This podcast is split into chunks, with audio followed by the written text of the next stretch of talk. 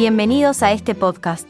En este segundo capítulo, hablaremos sobre el poder, la historia y la conformación del Senado romano.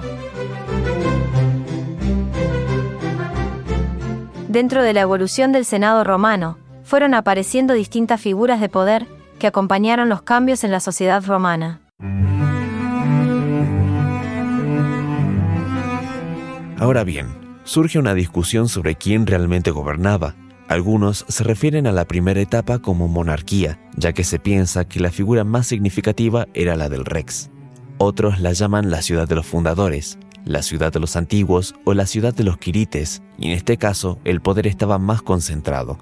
Pero la historia demuestra de manera inequívoca que cuando surgían enfrentamientos entre el rex y el senado, prevalecía este último y derrocaba al rex. Enfocándonos en el momento más relevante para el Senado republicano, la época de la República, surge la Lex Ovinia. Esta ley delineó la composición futura del Senado, ya que en esta etapa no existían las gens ni los patergens. En su lugar, encontramos una diversidad de ciudadanos que formaban familias más pequeñas, similares a las nuestras en términos de estructura. En ese punto, la sociedad estaba compuesta por el populus, es decir, el pueblo romano, la Lex Ovinia establecía que un magistrado llamado censor tenía la responsabilidad de confeccionar una lista de los miembros del Senado cada cinco años. A partir de allí, el censor eliminaba a aquellos que habían fallecido y tenían la potestad de tachar a otros si consideraba que no eran apropiados para ser miembros del Senado, debido a conductas indecorosas. Es importante pensar sobre los cambios en las reuniones del Senado. Anteriormente, este cuerpo acompañó diversas formas de gobierno, y representó una de las bases de la política como hoy la conocemos. En aquel entonces, el Senado no requería una cantidad mínima de asistentes para sesionar. Se reunía solo con aquellos que deseaban asistir, bajo la convocatoria del cónsul. No se reunía según la voluntad del Senado, sino cuando el cónsul lo convocaba, las asambleas comenzaban con una introducción o una pregunta planteada por el cónsul acerca de una decisión que él debía tomar y sobre la cual los senadores debían opinar. Cuando varios senadores habían expresado sus opiniones, todos estaban de pie, ya que eran personas de edad avanzada, lo que hacía que las reuniones no fueran muy largas. En un momento dado, el cónsul daba por finalizado el debate, observaba cómo se estaba desarrollando la discusión, por lo tanto no se usaba votación, sino que se evaluaban las posturas de los senadores.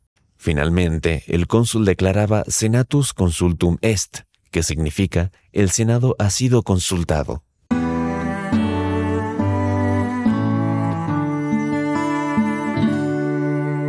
En la etapa del imperio, el poder recae en los magistrados y especialmente en el cónsul, quien ostentaba el mayor principado con imperium durante la República. Hacia el final de esta última etapa, el Senado evolucionó hacia una especie de partido político. Se divide en una facción senatorial conservadora y otra, literada por figuras como Mario y luego Julio César, que se inclina hacia una posición cesarista. En el Principado, con la consolidación del poder por parte de Augusto, el Senado cambia significativamente, ya que los emperadores designan a los senadores. El Senado se convierte en un órgano de apoyo al emperador, refrendando sus decisiones y aplaudiendo sus discursos. Aunque se hace pasar por una decisión del Senado, en realidad era el emperador quien tomaba las decisiones. En esta época se emiten Senado consultos sobre temas sucesorios y otros asuntos. Sin embargo, con el tiempo, el Senado pierde su relevancia política y se convierte en un mero adorno en la etapa del dominado.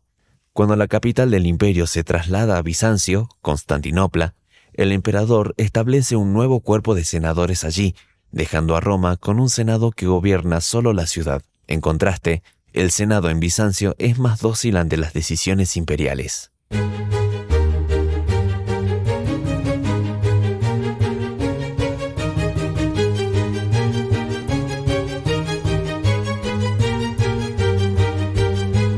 Como resumen general de este episodio, vamos a entender que, a pesar de llevar el mismo nombre, el Senado romano experimentó cambios significativos en términos de función y poder a lo largo de la historia. Su momento más destacado es durante la República, donde jugó un papel político crucial en el crecimiento y el éxito de Roma. Esto fue todo por hoy. Recuerden ver la teoría en los libros, no solo en el módulo. Los esperamos en el próximo podcast de la carrera.